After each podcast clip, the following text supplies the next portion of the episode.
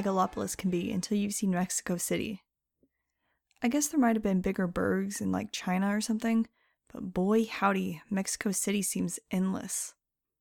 Anyway, the bane of my existence and I had agreed to one more air show, and of course it was the one in Mexico City, where Dr. Wonderful would be meeting us. So we were over a ginormous open air stadium, the Estadio Azteca, which held about 114,000 people. Every seat was filled. We changed the choreography and order of the stunts since the last show, so if anyone had made a plan to take us out, they'd have to rethink it.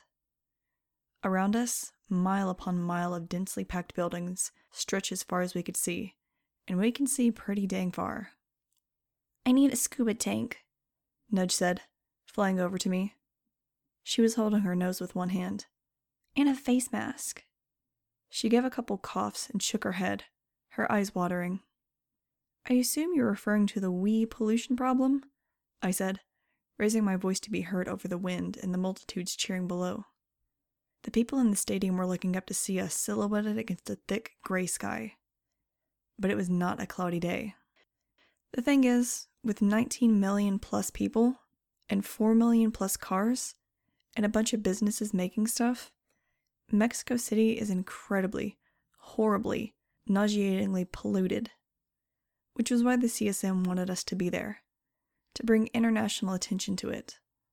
When Dr. Wonderful was prepping us for the air show, she told us that there had been half a million pollution related hospital cases just in the past year. Now we were wondering if we were going to raise that number to half a million and seven. I'm getting a headache, Gazzy said, circling closer to me. We split apart in a six pointed star, with total in the middle, and the crowd below went crazy, like a huge rolling wave of sound. The chants came to us. We have the power! The future is now! Kids rule! I raised an eyebrow at Fang. Kids rule? He shrugged. I can't control what they quote from the blog, he said. What am I gonna say? More power to the grown ups? I don't think so. How many readers do you have now? Fang had started a blog months ago, using our super duper contraband computer. He had his own fan clubs and everything. Girls sent him ridiculous emails about how wonderful he was, what a hero, etc. It was enough to turn your stomach. About 600,000 log in pretty much every day, Fang said, automatically scanning the airspace around us. He and I suddenly soared upward, facing each other, about two feet apart. The crowd below gasped, and I knew it looked impressive as all get out. Then Iggy zoomed up to join us, and he, Fang, and I made a triangle, our wings moving in perfect order so that we didn't whap each other on the upstroke. Total hovered way above us, like a star on top of a Christmas tree. A hundred yards below us, Nudge, Gazzy, and Angel were a triple stack of bird kids, centered one over the other, moving their wings in unison. Everyone up, everyone down. At Gazzy's signal, they all turned and started rocketing earthward, still precisely stacked. Fang, Iggy, Total, and I counted to ten, then angled downward also. It was time for us to land on the field. Supposedly, they were going to give us some kind of award. You're national heroes, Dr. Amazing had said earlier, pushing her, yes, red hair out of her eyes while Fang watched her with interest. Not only here, but in other countries too. You guys are so young, but you've accomplished so much and exposed so much evil. Plus, you helped publicize the melting of the planet's ice and spoke to Congress. You're amazing. Who was she beaming at? Yes, Fang. Who exactly had gotten up the nerve to speak to Congress? That would be moi. But judging from Bridget Dwyer's unprofessional adoration, Fang alone had just saved the entire known world with one wing tied behind his back. It had been all I could do not to trip Bridget on her way out. Which was stupid, because why did I care? Never mind, forget I asked. The field below, big enough for the World Cup and anything else where 114,000 people suddenly needed to be at the same place at the same time, beckoned us. There was a line of uniformed security guards hired by the CSM ringing the perimeter to protect us. I saw Nudge, Gazzy, and Angel land flawlessly, and wave at the crowd as a hundred thousand cameras flashed. Unfortunately, since a camera flash bears a striking resemblance to the flash a gun makes when it's fired, by the time I reached the ground, I was so twitchy and pumped full of adrenaline that I thought I might hurl. We joined the rest of the flock on the green turf, and then all automatically circled, facing outward, as if we were six and a half cute little covered wagons warding off Native Americans who were inexplicably ticked off that we'd taken all their land and given them colds and killed most of them. The crowd was roaring too loudly for us to hear guns. Heck, we wouldn't have been able to hear a chopper. It was pretty much the most nightmare situation I could possibly imagine, without literally involving a dog crate. And you know what's coming, right? Yeah, the actual nightmare part. Chapter 8 The setting An impossibly big open stadium in impressive but noxious Mexico City. The cast of characters The Flock, Total, Dr. Amazing, and some very nice Mexican officials who wanted to give us an award, plus a TV crew. The plot? Just wait, it's coming. I hate this. Get me out of here. I said to Fang, keeping a smile stuck to my face. We were waving to the crowd, so many camera flashes going off that I was sure I'd be blind in a minute.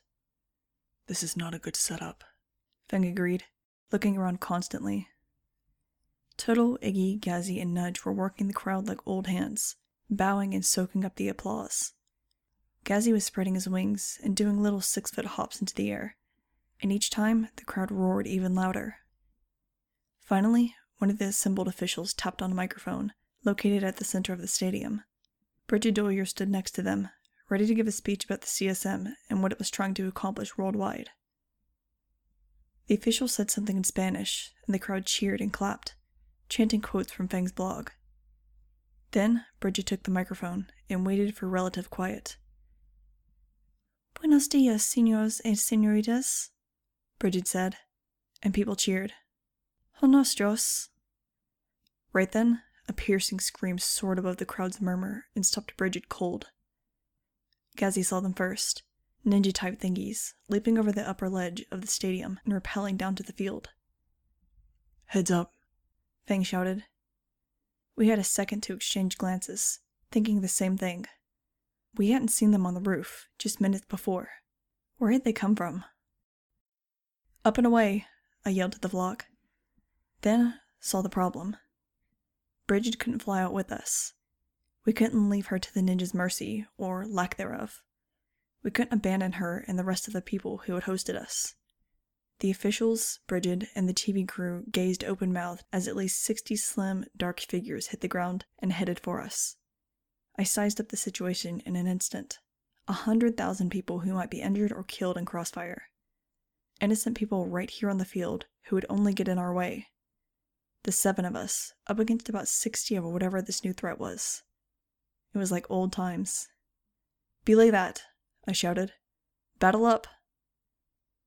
As a maternal figure, I always try to keep the flock safe, of course. But I admit, it did my heart proud to see the instant bloodlust pop into Gazzy's blue eyes, and to see little Angel automatically tense up and get into fighting stance, ready to rip someone's head off. They were just so so dang adorable sometimes. We were a tiny bit out of practice. I hadn't taken anyone apart in several weeks. But once you've learned the nasty, street fighting, no holds barred art of Max Kwon Do, you never really forget. Get 'em! I shouted as the dark figures raced toward us. Liquid fire adrenaline surged into my veins, making me jittery and lightning fast. As soon as one was within striking range, I jumped up and out, both feet forward. They connected heavily, slamming the new threat in its middle. It doubled over, but snapped upright quickly, its dark hood slipping back to reveal a weird, humanish face. Humanish except for the glowing green laser like eyes. I landed, spun on one heel, and snap kicked backwards as hard as I could. I caught it in the shoulder and heard a crunching, breaking sound. With its good arm, it swung at my head, much faster than a human could, and with much more force. I leaped backward just in time, feeling the bear's brush up its knuckles against my cheek. A second one rushed up, followed by a third. One grabbed me from behind, tearing my jacket. My new jacket that my mom had given me. Brand new, not from Goodwill or a dumpster. He'd torn it. Now I was mad. A split second glance revealed that the flock was doing what it did best deconstructing things. No one needed help, so I balled my fist, put my head down, and went after my attackers. These skirmishes always seem to last so much longer than they actually do. I felt like I was punching and kicking and swinging and wailing for two hours, but it was probably about six minutes or so. During that time, I figured out that these new threat thingies had a couple vulnerable spots. If you brought both hands down in a chopping motion right on top of their heads, their heads actually split open into several metallic strips, like a sectioned orange. Okay, a really gross orange, but you get the idea. Another vulnerable spot their trim little ankles. One good strong kick, and they snapped like balsa wood. In less than 10 minutes, thanks to us and the hired security force, the grassy lawn looked like a combination of an army hospital field and an automobile chop shop. Bridget and the officials were white faced, held together by the podium. A quick inventory of the flock revealed the usual bruises, bloody noses, and black eyes, but nothing serious. Fang came up to me, his face grim, his knuckles raw and bleeding. I knew what he was going to say. Okay, no more air shows, I said. Chapter 9 Dr. Dwyer and the CSM had arranged for a special safe house for us. Actually, five. Four were decoys and kept the real location a secret until we were in a car headed there. Seeing battles is hard if you're not used to it, Fang said, watching Bridget's white face. She nodded tensely, struggling to maintain her cool. She hadn't been hurt, but her clothes were spattered with blood. I'd been standing right next to her when I happily discovered the new threat's orangey weakness. It's not a picnic even if you are used to it, I said. What were those things? Iggy asked rubbing his bruised and scraped knuckles. Not sure, I said. I've been trying to figure that out myself. They hadn't been erasers, those wolf human hybrids that had tried to kill us once every hour for the last four years. They hadn't been flyboys, which were the flying cyborg versions of erasers. They hadn't been straight robots. They were roboti, but with a bit of flesh grown over their frames, and apparently didn't fly. They hadn't spoken, but that didn't mean they couldn't. It's a mystery, I said, deciding to worry about it later.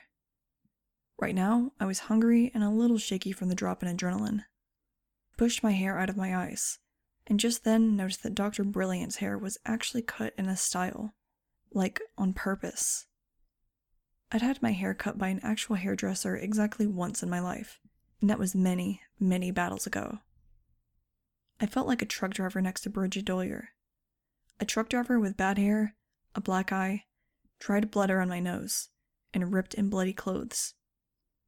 Not an unusual look for me, but all of a sudden I felt. I don't know. I don't know what I felt. Here we are, said Bridget as we pulled into the driveway of a smallish stucco house. The houses were packed tightly together here, and the streets were full of dogs and cars, the yards strung with lines of clean laundry. I automatically scanned the area for possible hiding places points of vulnerability, whether the windows were breakable, whether the trees would get in our way. Fang got out first, raked the area with his stare, and determined that it was safe. The rest of us piled out quickly and hurried to the back of the house. I felt tired and irritable, and worse, kept sensing Bridget looking at Fang. I just wanted to eat about three banana splits and then collapse. Warm yellow light spilled out a window, forming a slanted rectangle on the grass. Just as we reached the back door, it swung open. I stopped so suddenly that Angel bumped into me. I got on the balls of my feet, ready to leap into action if someone dangerous was behind that door. At first, all I saw was a silhouette. At the same moment, a delicious, familiar scent wafted out into the warm night air. Chocolate chip cookies, fresh from the oven. The silhouette was my mom, Dr. Valencia Martinez, and she was smiling at me. And the world seemed loads better. Chapter 10 Man, I feel great, Gazzy said an hour later. He tipped back in his chair and patted his stomach, now full of enchiladas, tacos, chips and salsa, and cookies. Love Mexico, He crooned. love Mexican food. It's good to see you again, my mom said, kissing my cheek. Again. I beamed at her. You too. And I haven't seen Ella in ages. I've got so much to tell you, my half sister said to me. She quickly pushed a couple tortilla chips into her mouth, her eyes wide. We had a dance at my school. My mom smiled at Ella, looking tired and proud. Yes, she even gave up two hours with me to attend. Ella and I had been stuffing envelopes and making phone calls for the CSM in every spare minute. For a second, I was jealous. Ella had so much more of my mom, all the time. Her whole life. Then I felt guilty. Ella deserved to have our mom, and it wasn't her fault that I couldn't. The fact was, my mom had had Ella in the normal way. I had been an egg donated to science and was fertilized in a test tube. Neither of us knew the other had existed until this past year. And now, no matter how much we cared about each other, it was still too dangerous for me to live in one place for any length of time. Being with my mom would also mean putting her and Ella at risk, and I wouldn't do it. Amazingly, I'm not that selfish. Yet. You've been doing an incredible job for the CSM too, honey, my mom said to me. But I agree that the air shows must be cancelled. There's just no way to guarantee your safety. Jeb Batchelder pulled out a chair and sat down, propping his elbows on the table and lacing his fingers together. Has everyone had enough to eat? he asked. I slowly let out a breath, not looking at him. I would never get used to seeing him again after thinking he was dead for years. I would never accept that he was a good guy after everything he'd done to me and the flock over the last, what was it now, eight months? Time was so stretchy in my life. Somehow, my mom trusted him, and I trusted my mom. But that was as far as it went, despite the fact that, as far as I knew, he was my biological father, the other half of the test tube cocktail that had produced me. But I never, ever thought of him as my father. Ever. The CSM isn't our only concern right now, Jeb said. His hair was starting to go gray. I'd love to think that I caused some of it. We need to discuss your next steps. Instantly, I felt my face set like stone. I didn't look at Fang, but knew he'd have the same expression. None of us had ever reacted well to the amusing notion of having grown ups decide things for us, like our future or what we did, and so on. Oh? I said in a voice that would have made most people pause. Jeb was used to it, having heard it from me since I was about three years old. Yes, he said. A new school was recently created, the day and night school. It's for gifted children, and it's designed to let kids learn at their natural pace in ways that suit them best. You'd all do really well there. It's one of the only schools on Earth where you'd fit in. Yeah, we're all about fitting in, I said, rolling my eyes. Where is it? Nudge asked. I heard the eagerness in her voice and groaned to myself. It's in a beautiful and secluded part of Utah, Jeb said. It's got mountains, a lake to swim in, and horses to ride. Ooh, said Nudge, her brown eyes wide. I love horses and school. A wistful expression came over her face. Tons of books and other kids to talk to? Nudge, it's out of the question, I said. I hated to rain on her parade, but she knew this was crazy. There was no way we could go to some school somewhere. Had she forgotten what had happened the other times we tried to go to school?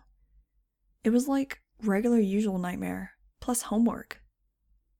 Nudge turned pleading eyes to me. Really? It would be nice to be in one place for a while and learn things. I like school, said Ella, even though some kids are buttheads. We usually have bigger problems than kids being buttheads, I said, trying to squelch my growing irritation. Nudge, you know we have to keep on the move. Remember the suicide sniper guy? There's no way we'd be safe. We can guarantee your safety, Jeb offered. This is the real deal, kids. Oh, the real deal, I said, sarcasm dripping. So it's better than all the fake deals, huh? Guarantee our safety? Please. How can you even say that with a straight face? I've checked into it, my mom said. I have to admit, it seems like a good program. And the woman who runs it is one of my friends from college. Well, Buddha himself could come to me in a dream and tell me it was the right thing to do, and I still would not get on board. Because when it comes right down to it, in the end, when push comes to shove, when my back's against the wall, when I can't think of another freaking cliche to throw your way, the only person I really, really, really trust, no matter what, is me. This policy has paid off for me any number of times. The next person I trust after me is Fang. There isn't really a third person, not because I don't love the flock or my mom or whoever, but because Fang is the only person I know almost as well as I know myself, and he's the only person I know who is close to being as tough as I am. He will not break under torture. He will not sell me out. So, on various levels of trust after Fang, I choose the rest of my flock, my mom, and Ella. Jeb didn't make the list. School is out, I said firmly. Next question. Hey, and thanks for listening to another episode of Maximum Crime, a Maximum Ride bootleg audiobook podcast. Thing. I am your Olivet Markey, and sorry if you saw the previous upload of this episode that was 35 seconds long.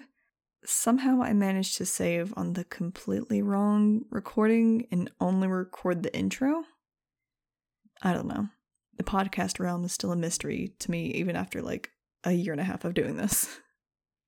Anyway, I got a couple reviews on Apple Podcast.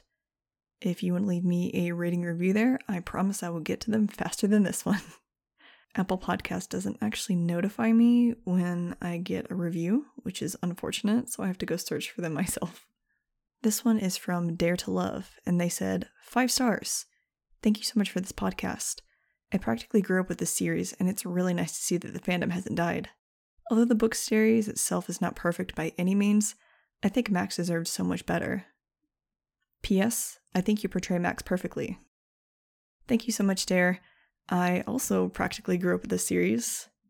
I think I'm coming up on like 10 years of being, oh, geez, 10 years of being uh, a fan of the series, which is wild when I say it out loud. But uh, yeah, there's actually quite an active fandom on Tumblr. If you ever want to go to the dark side, go to Tumblr now that uh, Twitter is dying? Question mark. Um, but yeah, I am hopelessly in love with this series, even after all this time. And P.S. Thank you. I love it when people say that I portray Max in a way that they kind of always imagined her. Because, hey, I also imagined Max with my voice. So don't let your dreams be dreams, kids. Thank you so much, Dare. The second review is from Alexander Starr, who I believe has written in before. Again, question mark. uh, and they say, Radioactive is a nice song. When I heard it, I was like, oh yeah. Yeah, uh, I don't know if anybody else has noticed this, but I tried to match up kind of the theme of the book with the music. So if you remember what happens in this book, I think you'll uh, kind of catch my drift here. But uh, thank you, Alexander. All right, that's business out of the way, so let's get to the recommendation for this week. This week's recommendation is the series Heartstopper. Heartstopper originally started as a webcomic and it has recently been adapted into a Netflix series with eight episodes. It's about a boy named Charlie and he makes a new friend named Nick, and they become fast friends very quickly and maybe become something more. So the series is them kind of exploring their relationship and kind of discovering themselves. It's a very cute, like slice of life, kind of cheesy LGBT romance. It's oh, it's so peak. I recently started reading the webcomic and I'm about halfway through it. And as far as I know, the author is still updating, which is very exciting. but the Netflix series follows it pretty closely, which is awesome. And there's even a little bit more development with the side characters, which is incredibly exciting. You love to see it. But yeah, if you're into kind of low stakes LGBT romance, I would highly recommend Heartstopper. I will leave a link to the Tapas page in the show notes if you want to check that out. Alrighty, if you want to leave a rating review like Alexander and Dare to Love did, you can do that, and it would be super cool of you to do that if you want to. If you want a faster way to get in contact with me, you can email me at maximumcrimepod at gmail.com or hit me up on my Tumblr over at maximum-crime-pod. Alrighty, I think that's all I got to say for this time. So, until next time, fly on.